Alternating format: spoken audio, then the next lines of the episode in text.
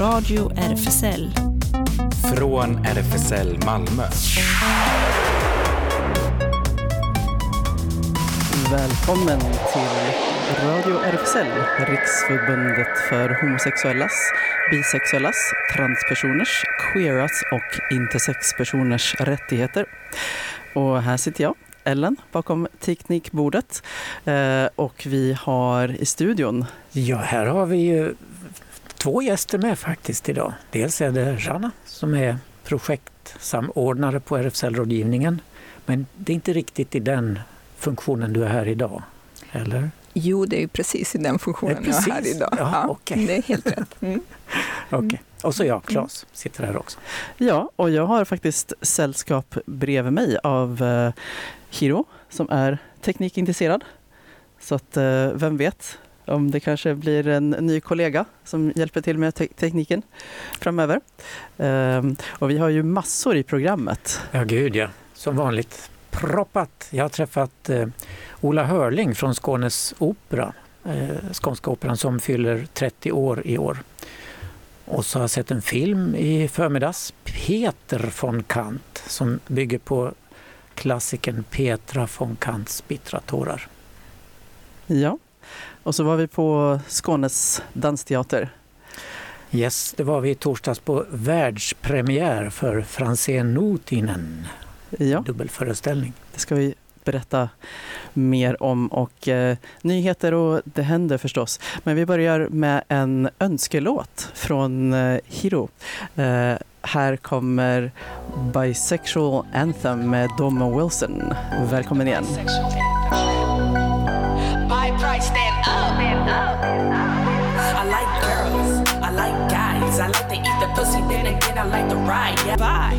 I'm the bee in this, you know why.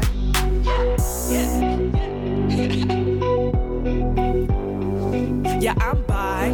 I'm bi. Bisexual Anthem med Domo Wilson var det och då är vi tillbaka. Ja, den var ju verkligen allomfattande måste jag säga. Ja. Trevlig låt. Ja, mycket passande. Mm. Rana, eh, du är här av en bestämd anledning, mm nämligen? Det är nämligen så att vi kommer ha två olika event ganska snart, så att jag vill ju gärna sprida ordet och att så, många som möjligt eh, ska ju komma. Eh, vi arbetar ju med att främja hälsa för hbtqi-personer eh, i Skåne och jag arbetar ju särskilt med att främja hälsan och förbättra livsvillkoren för hbtqi-personer i Malmö. Och I samband med det så arrangerar vi två olika föreläsningar och den ena är nu på eller inte nu på onsdag, utan nästa onsdag den 9 11, 19 till 20.30 och det kommer handla om att vara anhörig eller medberoende med, till någon med missbruk. Och med vi menar du? Då menar jag RFSL Rådgivning Skåne mm. tillsammans med RFSL Malmö, för det är där vi ska vara, och med Maria Törnblom som är behandlare och jobbar på Human Gardening. Så det är hon som kommer dels berätta om vad beroende innebär, mekanismer, eh, och vad medberoende är för någonting. Så hon kommer föreläsa och sen så kommer det finnas möjligheter till ett samtal och ställa frågor och så. Okej. Okay. Mm. Jättebra. Vilket datum var nu detta? Det var den 9 11 klockan 19 till 20.30. Bra. Mm. Också nu när vi ändå är inne på det temat, alltså vi har ju ganska högt riskbruk i vårt community. Det dricks ganska friskt, ungefär en av fem har ju ett riskbruk. Så att det är ju, liksom, jag tänker att det är många som är berörda både personligen, men att många också har någon i sin närhet som kanske tampas med beroendesjukdomar. Så det kan vara, ja, men det kan vara ett bra tillfälle att få lite mer information kring. Mm. Mm. Väldigt nyttigt. Jag har mm. själv haft erfarenheter av ja. det. Mm. Precis, jag tror att det är också viktigt att ju mer vi pratar om det, eh, desto lättare blir det ju faktiskt att söka hjälp, vända sig till andra för att skam är ju verkligen någonting som är väldigt förknippat med missbruk eller att ha någon i sin närhet som har ett missbruk. Uh, och då blir man ju väldigt isolerad när man går med sin skam, så att säga. Mm. Mm. Ja, jättebra. Och det andra Ja, det andra det är en, många tunga teman som jag har med mig idag, så att säga. Men äh, det är för att vi vill att det ska bli bättre. Det andra temat är äh, en föreläsning som kommer handla om våld i lesbiska och queera relationer. Och då är det en lektor som heter Nicole Ovesen som skrev en avhandling på temat under 2021 och nu kommer hon till Feministisk festival som är den eh, ska vi se här, det är lördag den 12 i 11 som hon kommer då föreläsa om det här med att ha ett starkt fokus på communityt. Alltså vad kan vi själva göra om man har en vän som är utsatt eller en vän som utsätter sin partner? Hur kan vi liksom hantera det? För, man, för det är också så här att vi när man är i en liksom våldsam relation så har man det svårt att se sig själv som utsatt. Ingen vill ju egentligen kännas vid att man far illa. Uh, och den andra som utsätter vill ju inte heller kännas vid att den är en förövare. Men sen runt omkring så är vi också ganska dåliga på att uppmärksamma detta och fråga alltså, hur har man det, hur mår man? Och liksom säga att man ser. Uh, och det behöver vi verkligen bli bättre på. Så det kommer just handla om det, alltså hur kan man själv om man är orolig för en vän eller så, agera i det. Mm. Men lesbiska och queera, mm. bögarna får vänta? Bögarna får vänta den här mm. gången, ja. men jag menar det är ju våldsutsattheten är ju ganska stor inom vårt community oavsett uh, hur man eh, identifierar sig. Det ligger i paritet med uh, hur, vad man brukar uppskatta cis-hetero-kvinnor är utsatta, det vill säga en av fyra. Så det är inte en ovanlig erfarenhet att ha haft uh, liksom ha varit våldsutsatt i sin relation. Så vi behöver absolut prata mer om det. Men jag tycker att det är ganska svårt för att även om vi vet allt det här och vi gör de här liksom föreläsningarna, utbildningarna, så är det som att det, eh, det liksom fäster inte riktigt i communityt, vilket jag tror handlar om att man är rädd att om vi börjar prata om problem som också finns i vårt community, för det här förekommer i alla slags relationer, så kommer man bli ännu mer stigmatiserad. Uh, det är som att man måste hålla upp ett bättre liksom, yttre inför omvärlden. Eh, och det blir verkligen ett problem, för då tar vi inte itu med, med det som försiggår i vårt community. Eh, så det behöver vi liksom jobba mer med. Så. Mm. Låter spännande. Eh, och på RFSL-rådgivningen man kan söka sig dit om man har sådana problem. Ja, vad bra du säger det. Precis, vi har ju alltså till och med två samtalsmottagningar eh, så att man kan vända sig till båda två. Den ena sysslar lite mer med sexualiteten, det vill säga om man har varit med om trauma, så svåra saker som påverkar ens sexualitet och man behöver ha hjälp med det. Det kan ju vara våldtäkt till exempel, sexuella övergrepp och liknande. Eh, och ehm, har man varit utsatt för fysiskt eller psykiskt våld så kan man också vända sig till vår andra samtalsmottagning som tar emot. Mm. Och eh, man kan gå in på vadå, Facebook eller hemsidan? Hemsidan är nästan mm. bättre. Mm. Eh, det, det, tänk, det är också bra att veta att det är ganska många kommunala verksamheter som också vet om att hbtq-personer kan uppleva våld i sina nära relationer. Så det finns en beredskap och kunskap där också. Det är bland annat familjerådgivningen här i Malmö eh, är en, en sådan verksamhet. Eh, så att det ja, man, kan, man kan börja hos oss men offentliga aktörer blir faktiskt bättre och bättre på att uppmärksamma och, och ge ett gott bemötande till hbtqi-personer. Så bra. Mm. Och ni har varit pådrivande där, att de verkligen ja. ska bättra sig? Ja, men verkligen. Liksom, alltså det så, um, alltså vi har ju utbildat olika kommuner, vi har arrangerat föreläsningar med Länsstyrelsen. Uh, så det handlar ju, det egentligen är det ju så här när man är inne i en våldsam relation så är det liknande mekanismer Eh, Eh, man blir isolerad, man blir utsatt och kontrollerad. Det, det sker oavsett vilken kön eller könsidentitet man har. Det som blir svårare för hbtq-personer, det blir kanske att man är mer ensam, för man kanske inte har kommit ut för sin omgivning. Man är kanske också mer rädd att söka hjälp för man tror att man, är, man kommer bli ifrågasatt eller de kommer inte förstå mig och så vidare. Så det är, mer, det är det som är annorlunda, men själva erfarenheten och hur hur det brukar se ut i våldsamma relationer, det är likadant. Så, så att de har ju den här kunskapen och de bara behöver få upp ögonen för att det kan vara lite extra eh, svårt för vissa. Mm. Mm. Så bra. Och du har ju valt en låt också. Vill du berätta om den?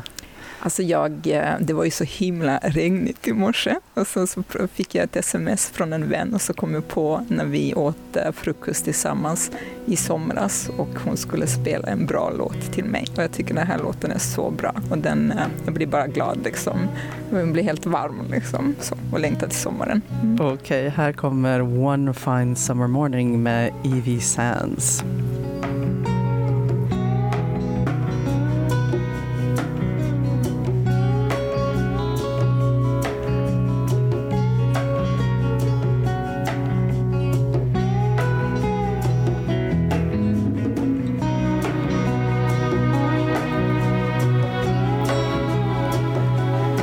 Fine Summer Morning med Evie Sands önskad av vår gäst Jana. Ja, som nu är avtackad och har gett sig iväg ut i regnet.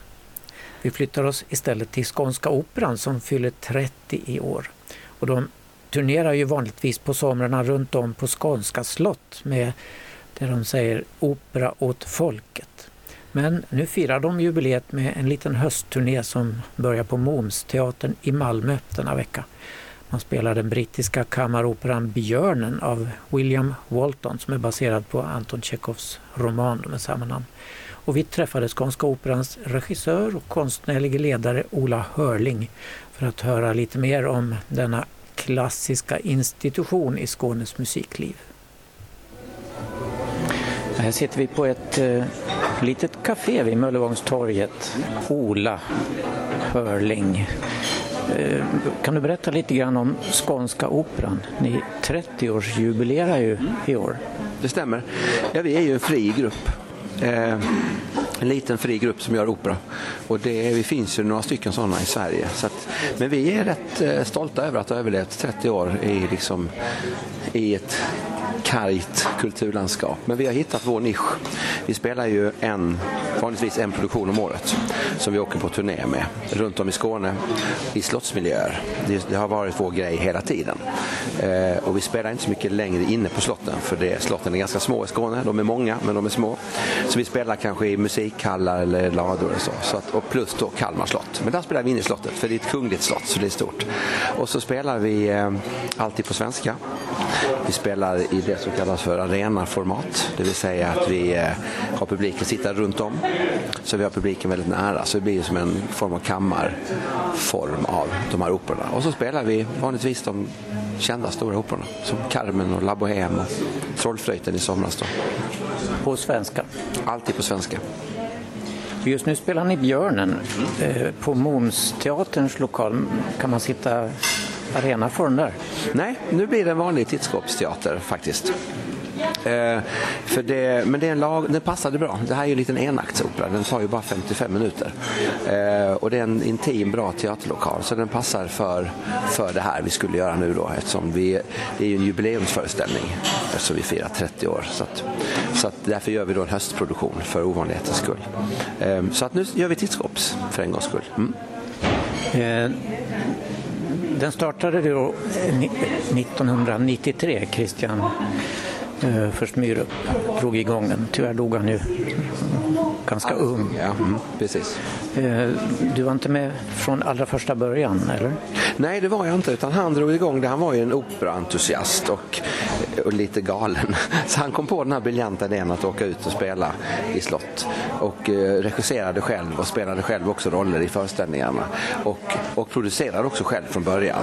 Så, att, eh, så det var ett lust, det var ett projekt som gick mer, mer på lust än någon större organisatorisk förmåga. Det var hans, kär, hans Hans driv var ju kärleken till opera. Liksom. Ehm, och sen efter några år så kom då min kollega Åsa Jensen in som producent. Ehm, och det var nog bra, annars hade nog inte Skånska Operan överlevt. För eh, då fick hon liksom styr på allt det andra som inte hade med det konstnärliga att göra. Och sen då när han gick bort alldeles för tidigt, då hade Åsa och jag börjat jobba ihop med andra saker. Och då fick jag frågan om jag ville regissera. Och sen så efter några år så, så blev vi också, så, så, sen dess har vi drivit operan ihop liksom. Och det har vi nu, har jag, så jag har varit med i 22 år då. Så det, inte från början men länge. Mm. Hur reagerar slotten på det här då? Är de glada att ni kommer och så? Ja men det är de, för nu har vi ju varit, varit där länge. Eh, vi har ju bytt några slott genom åren av olika skäl.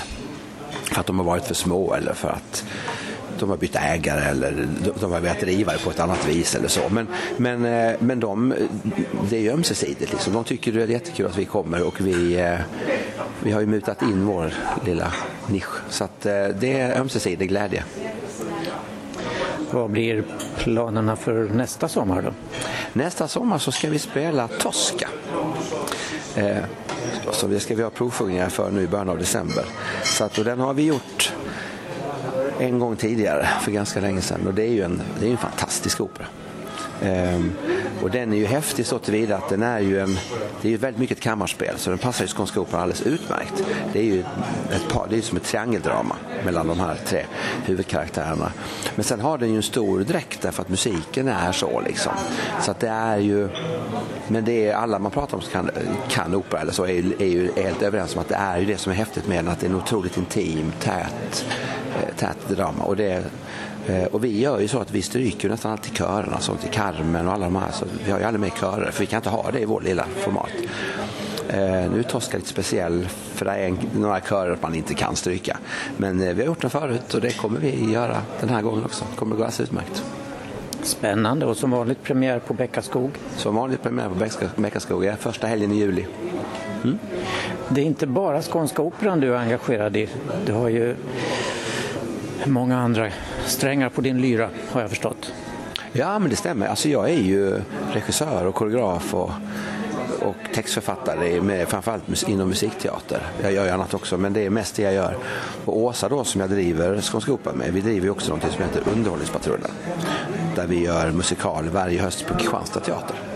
Så att där spelar vi ju nu för full fart eh, School of Rock eh, Andrew Webber-musikalen som bygger på filmen med samma namn som faktiskt haft Norden-premiär med oss nu i höst. Så, att eh, så att det, de två sakerna driver vi ihop. Och sen utöver det så, är, så gör jag, jobbar jag på andra platser och jag undervisar. Jag är rätt mycket uppe i Göteborg på HSM, Högskolan för scen och musik där och jobbar både med opera och musikalprogrammen bland annat. Så att, mm. Jättekul. Och Björnen går nu denna vecka på eh, Månsteatern. Precis, torsdag, fredag, lördag. Torsdag, fredag, lördag denna vecka. Och sen så åker vi upp till Helsingborg till Dunkers kulturhus måndag, tisdag. Och sen så åker vi till Kristianstads teater tisdagen veckan därpå. Och sen är vi färdiga. Så det är en liten kort spelturné. Mm. Okej, tusen tack. Då ser vi fram emot nästa sommar. Tosca. Tack. Ja, där får vi tacka Ola. Nu är vi tillbaka i direktsändningen igen. Och här hade vi kunnat spela en av alla de här välkända ariorna från Tosca. Men vi återvände till Björnen istället. De medverkande sångarna där det är Karl Peter Eriksson, Lovisa Huledal och Anders Nyström. Och musikerna är Marianne T. Clement på tvärflöjt, Marie Ingmarsson Berg på piano och Henning Fredriksson cello. Och så här låter ett smakprov från just Björnen, från ett internationellt framförande.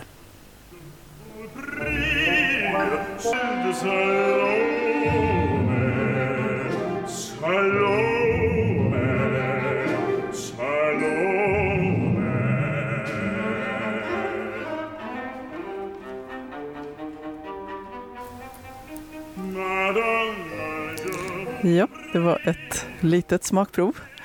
Från Björnen ja, som går på Momsteaterns fina lokaler nu torsdag, fredag och lördag. Mm. Och i torsdags förra veckan då var det ju världspremiär på Skånes dansteater för dubbelverket som då kallas Franzén Notinen efter de två framgångsrika koreograferna som har gjort det här. Helena Franzén och Johanna Notinen. Eh, hur upplevde du denna föreställning, Ellen? Uh, ja, jag får säga att jag tyckte om båda. Uh, och uh, ja, det kändes skönt att liksom vara lite i en annan värld, bli lite omsluten i, i det här mörkret och sen, ja, sen som jag minns att jag sa till dig också precis efter att jag, jag hade ju en känsla av att det kanske var en del eller en hel del symbolik och kanske referensramar som jag eh, gick miste om eller inte förstod kanske vad, vad som refererades till men att eh, flera gånger under båda föreställningar så, så tyckte jag om känslan som det gav. Det tror jag var precis vad artisterna ville uppnå. För det, det är ju ingen handling eller något sånt där, utan det är känslor det handlar om. Och det första verket eh, som Helena Fransén har gjort, där höll ju dansarna på när vi kom in som publik. De små dansade lite grann. Once a whisper hette det stycket. Och de var på någon slags, ja, mossig terräng eller så och omslöt sig med jättelika djurhudar som var som stora kappor. Och var ibland tillsammans, ibland enskilda och så. Det var en väldigt suggestiv föreställning. Ja, det kändes också kanske som att dels hade de ju säkert en idé själva som skapade det men också att det kunde lämnas ganska mycket åt oss att eh, tol ja, mm. tolka saker som ja, kanske olika metaforer för olika saker. I det andra verket, det var eh, paus i mitten då och sen var det verk två, Zero Zero, där Johanna Notinen tittade på hur små fragment av kunskap får bygga hela vår världsbild. Och det var verkligen fragment. Det var kolmörkt när vi kom in.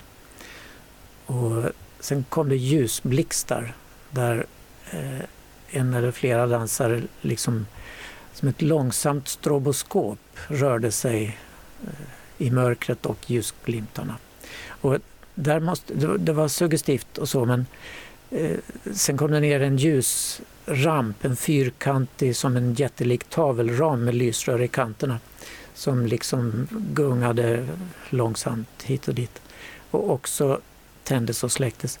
Och jag har inte epilepsi själv men om man har epilepsi tror jag man kan må väldigt illa under denna andra föreställning. Ja, det minns jag faktiskt att jag själv tänkte också att de borde nästan utfärda en, en varning. Det skulle kunna utlösa ett anfall om man hade epilepsi. Ja. Uh. Eh, och I den delen av eh, föreställningen så är det ju inte bara dans de försöker förmedla uttryck med utan de pratar också. Eller halvsjunger eller hur man ska beskriva det, dansarna på mest engelska men också på japanska, vilket ju du kan. Eh, ja, precis. Jag eh, sa också då eh, direkt efter att jag var så förvånad för att jag hade slumrat in lite grann sådär, liksom invaggat sig lite och sen så blev jag medveten om att nu förstår jag vad som sägs men det är inte svenska eller engelska, då måste det vara japanska. och eh, ja, det var, eh, men du hade också sett att den eh, texten till vad som sägs finns i foajén. Just det. kan man läsa också. Mm. Ja, precis. Ja, nej, men det var det som jag minns nu var som sades var man ser ingenting, man känner ingenting, man hör ingenting, man är omgiven av människors kärlek. Det var det som jag minns från. ja. ja. Det var ungefär det de sa på engelska också i olika varianter. Ja, just det. Ja. ja, musiken eh, var ju väldigt modern och så. Så vi har inte något smakprov ifrån den musiken utan jag tror vi går direkt över på en film, eller? Ja, just det. Du var ju på pressvisning i morse. Just det, ja. Och det var Petra von Kant och det är en fransk dramafilm från i år skriven och regisserad av François Ozon. Och det är en fri bearbetning av Rainer Werner Fassbinders pjäs Petra von Kants bittra tårar som Fassbinder själv bearbetade till film 1972, så hon har 50 år på nacken. Blir det väl va? Mm. Mm. Men eh, här i Ozons film det är huvudpersonen en man och det är Ozons andra filmiska bearbetning av en Fassbinder-pjäs. Den förra han gjorde var den som heter Vattendroppar på brännande stenar år 2000. Och Ozon hänvisar på alla möjliga sätt till Fassbinder med det här. Affischen till den här filmen Peter von Kant är mycket lik affischen till Fassbinders film Kerell från 1982. Och därifrån har han också hämtat den viktigaste låten i filmen, Jeder tötet was er liebt som ju är ett citat från Oscar Wilde egentligen. Och originalet till den sången sjöngs av Jean Moreau i 'Kerell' och här sjunger istället Eh, en sångerska som heter Isabelle Adjani som spelar med. Hon spelar en roll som heter Sidonie. Och filmen tävlade i eh, filmfestivalen i Berlin nu i februari. Och den utspelar sig i Köln, även om nästan alla enbart talar franska. Och vi är som i teaterpjäsen nästan uteslutande i Peters stora våning där jättelika tavlor och affischer med mer eller mindre nakna män täcker alla väggar. Och den här berömde regissören som då Peter von Kant är presenteras av väninnan Sidoni för den unge skådespelartalangen Amir och han blir blixtförälskad. Amir flyttar hem till Peter och lovar hjälpa honom. Eh, Peter lovar att hjälpa honom att slå, in, slå sig in i branschen. Men när framgången kommer då avslutar Amir förhållandet och bara drar. Peter lämnas ensam med sina demoner. Det är stora utspel och känslor. En del kallar det överspel i den här filmen och väldigt många tårar. Eh, men det är fantastiskt skickligt fotograferat.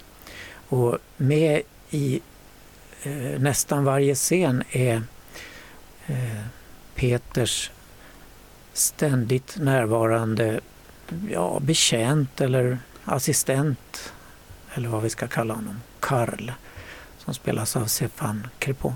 Eh, Peter von Kant spelas av Denise Menochet och Sidonie av Isabelle Adjani som sjunger också. Och Amir spelas av Khalil Harbia som är vacker och först oskuldsfull och tillbedjande men sen blir han kall och cynisk. Och den här Khalil Harbia som är 23 år, han blev känd när han medarbetade i den franska versionen av Skam, det norska CD-begreppet. Han spelar den ena huvudrollen i Jerry Carlsons kortfilm Nattåget från 2020 som även visades på SVT och vi hänvisade till den flera gånger här i radion för den låg på SVT Play. Tyvärr ligger den inte kvar där. Jaha, den gör inte det. Jag Nej. tänkte på det för jag minns att jag tyckte om den. Ja, jag gillar den också. Eh, och eh, ja, alltså det var en mycket sevärd film. Eh, och märklig på många olika sätt. Och den här låten då som Isabel Adjani sjunger, Ger tötet vasserlipt, den tror jag vi kan höra en liten snutt av. Va? Ja, här kommer den.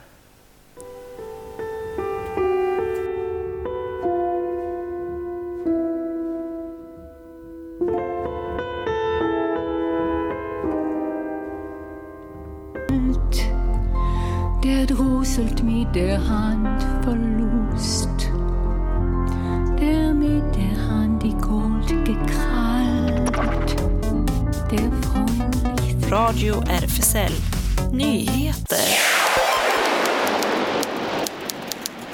Ja, i, I somras berättade vi om att en homosexuell man mördats i sin lägenhet i Hylleområdet här i Malmö.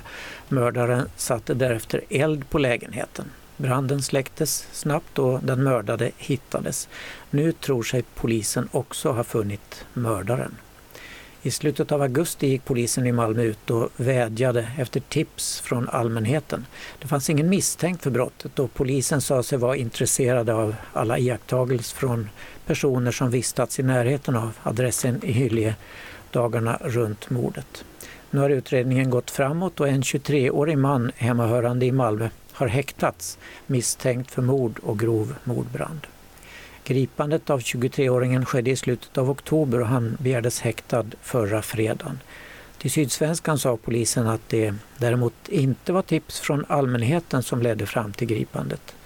Det har skett genom inre spaning. Utredarna har tittat på andra anmälningar för att jämföra modus. Där har man hittat en specifik anmälan som man intresserade sig för, säger kammaråklagaren Helena Lundström till Sydsvenskan. Ett ungt killpar tog tillsammans sina liv i staden Jerevan, Armenien efter att själva ha outat sin kärlek på sociala medier. Den intolerans de utsattes för ledde till att de tog ett drastiskt beslut, skriver den ar armeniska hbtq-organisationen Pink Armenia. Torsdag den 20 oktober hoppade två unga män från Daftaschen-bron i den armeniska huvudstaden Jerevan.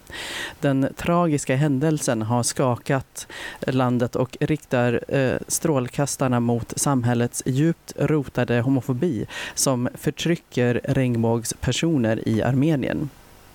Tidigare under tors torsdagen den 20 oktober postade paret ett inlägg på sociala medier som snabbt spred sig brett över Instagram och Telegram. Inlägget består av sju bilder från parets sista tid tillsammans. De bytte ringar och kysste varandra. Ett lyckligt slut. Beslutet att dela bilderna och vårt nästa steg fattades av oss båda tillsammans, skrev de.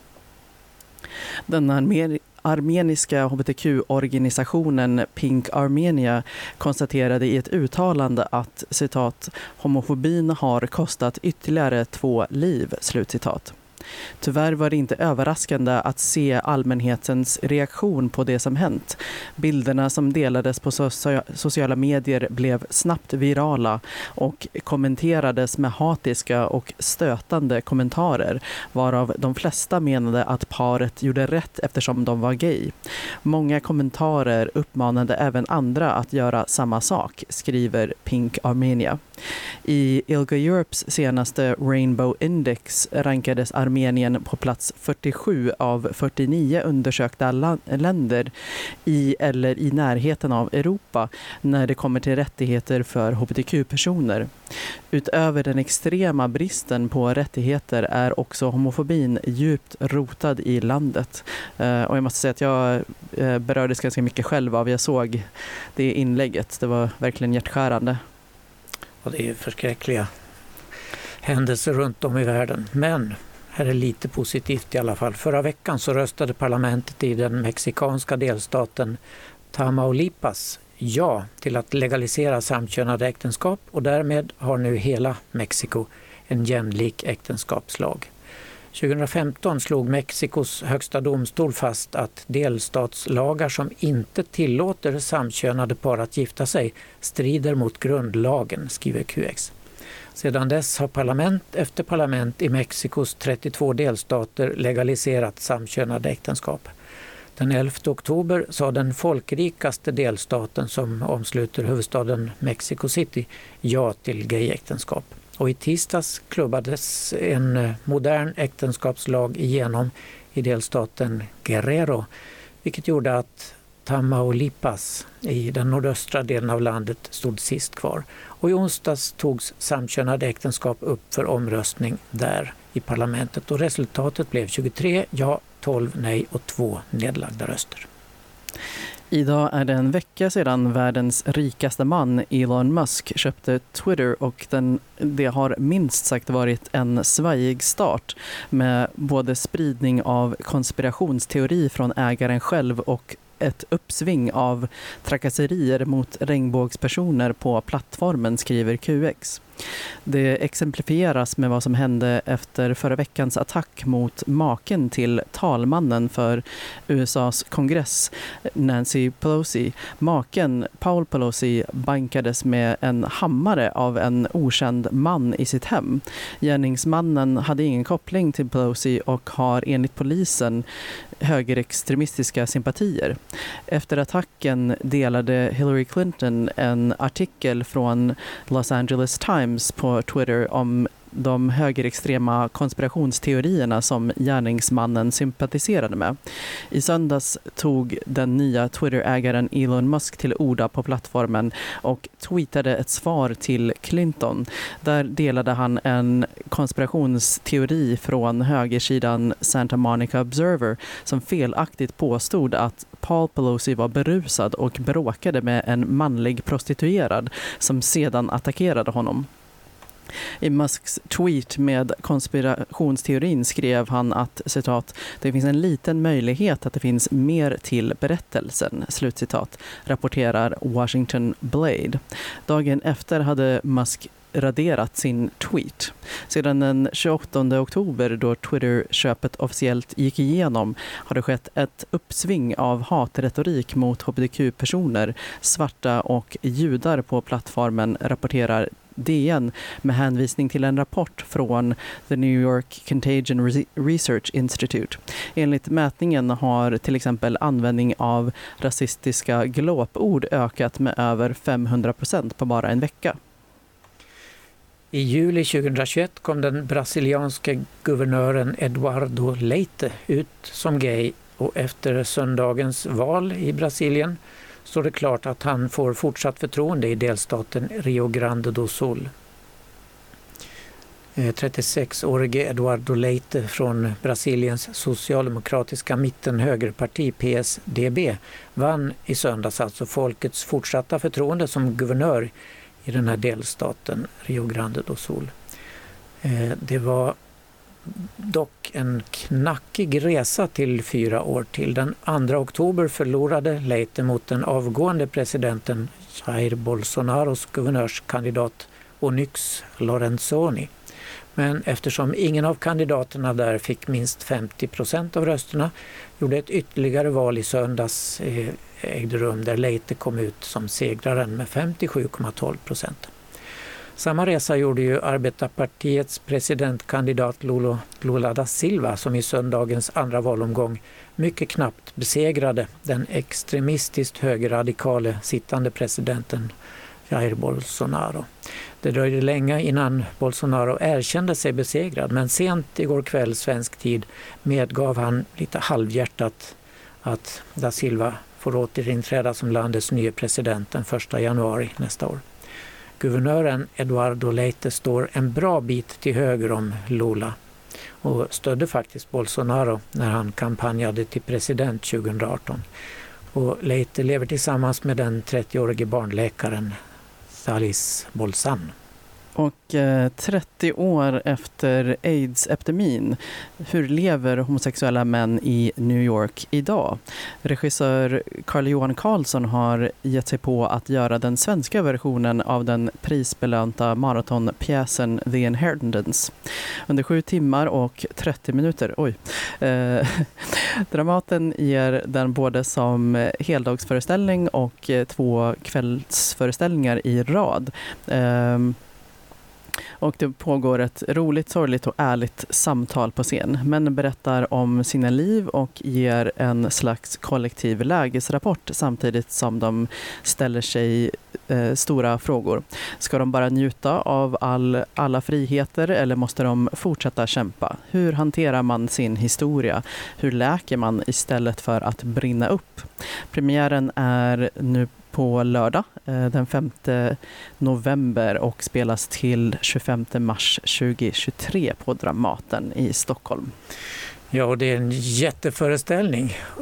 Alltså så många skådespelare och så lång föreställning. Man kan välja att se alltsammans med matpaus i mitten eller att se den två dagar i sträck. Och musiken är skriven av Kristoffer Karlsson och den låter till exempel så här, musik från trailern.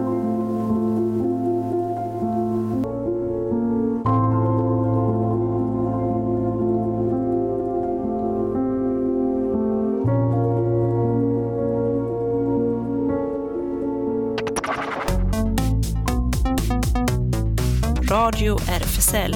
Det händer! Ja, det händer som vanligt jättemycket här. RFSL är det som ligger bakom den här sändningen och vi har vår lokal på Stora Nygatan 18. Och för att få veta vad som händer så där så kan man kolla in våra sociala medier som Facebook och Insta. Eh, RFSL Malmö kallar också till extra årsmöte nu på söndag den 6 november klockan 13. Mötet hålls på Zoom. Men det finns även viss möjlighet att delta via Zoom från vår lokal på Stora Nygatan 18. Och reservationen krävs då. Först till kvarn, det är ganska begränsat med plaster. Så för att eh, reservera en sån plats eller för att anmäla sig till årsmötet överhuvudtaget skriv till malmo e. På dagordningen står val av ny kassör och en ny ersättare i styrelsen. Och för att vara röstberättigad på mötet krävs att du har ett giltigt medlemskap i RFSL Malmö senast den 6 november. Och vi har öppet café, mest seniorer som kommer dit, torsdagar klockan 13 till cirka 16. Och seniorcafé på söndagar också 13 till 16. Space Malmö träffas nästa gång lördagen den 12 november klockan 15 i lokalen till ett gemensamt samtal med rubriken Coming to terms with your aspect identity. Space Malmö söker också volontärer för den fortsatta verksamheten och är du intresserad så hör av dig till eh, Space på Insta. Bi plus Skåne ordnar träffar för bi och pansexuella och nästa träff i RFSL-lokalen blir den 20 november klockan 18 till 20. Och mer info kan man också hitta på Facebook eh, om man söker till Bi plus Skåne där. Newcomers har sin populära kaféverksamhet för nyanlända och asylsökande hbtqia-personer på fredagar klockan 15 till 19. Habitat Q, ungdomshänget, äger rum måndagar och torsdagar 17 till 20. Kolla Facebook eller Insta eh, och där är det snabbela habitat understreck Q dit man kan DMa för att veta var man träffas. SLM Malmö, läderklubben för män, medlemsklubb, eh, håller till på Sallerupsvägen 30 och på tisdagar har man eh, en slags pub som är öppen mellan 20 och 24. Dörrarna stänger då klockan 22. Och på lördagar är det klubb som är öppen 22 till 02 och då stänger dörrarna vid midnatt. Och vidare på samma tema, lite, lite grann i alla fall kan man säga, så blir det Malmö Queer Munch i morgon faktiskt klockan 18.30 på Baltzar som ligger på Klasgatan, eh, Baltasar heter det, som ligger på Klasgatan 3 och, och där bjuder de in alla fellow kinky queers, får gärna dyka upp och, eh, och hänga. Eh, och muncha antar jag. De har, serverar väl mat och fika och sådär också på det stället. Så det är eh, ja, häng för Kinky Queers imorgon klockan 18.30. Och klockan 19.30 imorgon så är det ett, eh, för en föreställning på dansstationen Palladium som heter Inevitable. Eh, och det är, ingår i Malmö Dance Week. Det är ett stycke koreograferat av Klara Pajado som sätter fokus på den mentala bearbetningen av rädsla inom ramen för den sociala miljön. Baserat på ett utforskande förhållningssätt ger sig de enskilda konstnärerna ut på en resa av introspektion som utmanar dem att undersöka sitt eget mörker. Och dansarna är Vivi Tanzmeister, Mattias Kantor och Emina Husti. Dansstationen imorgon. Mm. Och så kan vi också tipsa om en filmfestival som äger rum nu i helgen, fredag till söndag, Arbetarfilmfestivalen, Nordic Labour Film Festival, eh, på Panora och på några andra ställen. Det blir mycket film och även en del seminarier och eh, eh, ja, andra sammankomster. Eh, och det är ju ett gediget program som vi kollar igenom. Väldigt många filmer. Eh, svårt att, att, välja kanske, men eh, jag hittade ett par här som jag tyckte såg eh, intressanta ut, eh, varav en heter Utlämnad eh, och visas eh, på lördag klockan 14.30. Eh, det är en intervjubaserad dokumentär om 19 svarta, bruna och migrerande eh, sjuksköterskor och barnmorskor vars kombinerade berättelser vittnar om deras kraftfulla upplevelser av rasism före, under och efter pandemin. Filmvisningen är i samarbete med Antirasistiska filmdagar. Och hela programmet kan man hitta kanske enklast om man går in på Panoras hemsida för där finns hänvisning vidare till, till själva festivalen. Just det. Eh, och eh, ska jag scrolla ner här. I, på fredag återkommer då efter en lång, en lång paus. Messy Queer Takeover. De hade ju regelbundna eh, queer-häng på Baltzar. Eh, och jag tror att du och jag har varit på ett Ja, en gång i tiden, det minns var jag. jättetrevligt. Massor med folk. Ja, precis. Andra kvällen i rad på Baltasar. Just det, det blir det. Ja, om man, om man går eh, imorgon på eh, Malmö Queer Munch eh, så, och sen så kan man vara där igen då på Messy Queer fredag. Takeover. Messy Queer Takeover, ja precis. Så att, eh, ja, ehm, Halloween, då ska man vara klädd kanske i bloddrypande utstyrslar eller så ja, det ser lite så ut. Mm. Första Messi, Queer, Messi samlade Malmös Queer års, år 2020. Eh, och nu är vi tillbaka, säger de.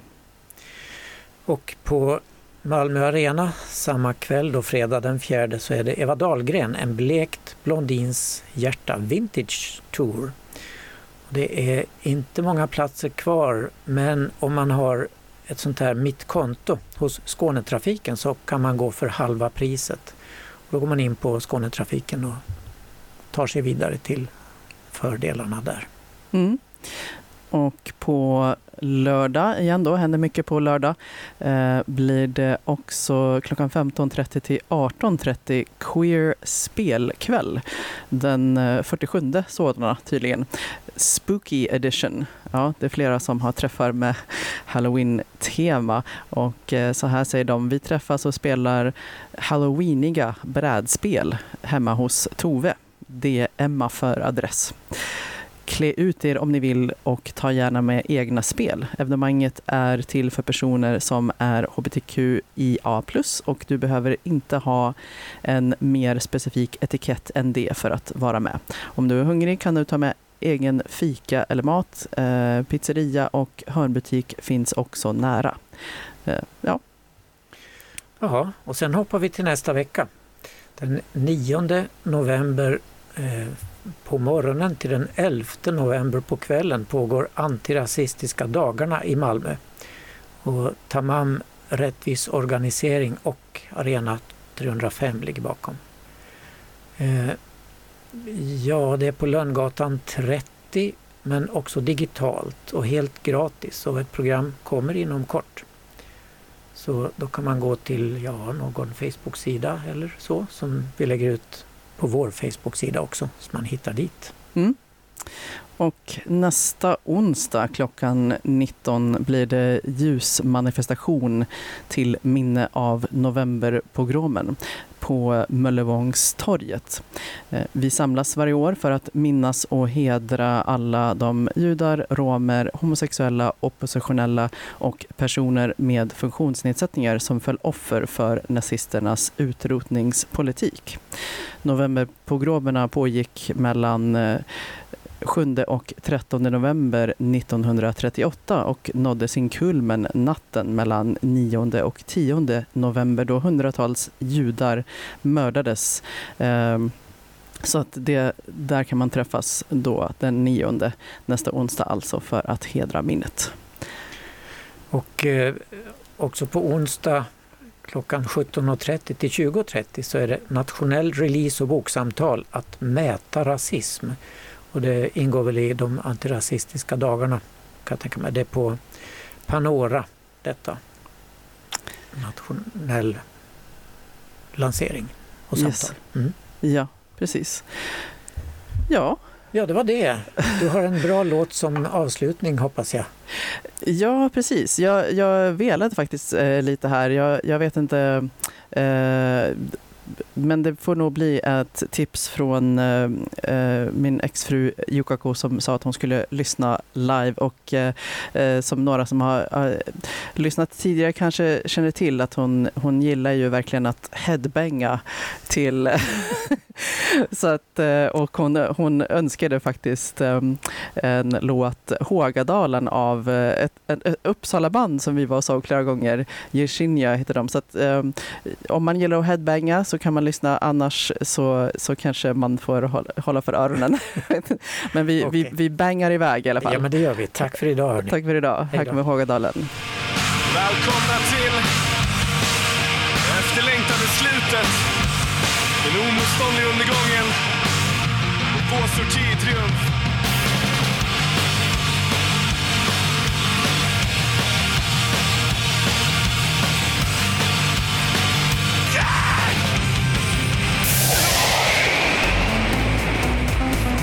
Det här var Radio RFSL. Från RFSL Malmö.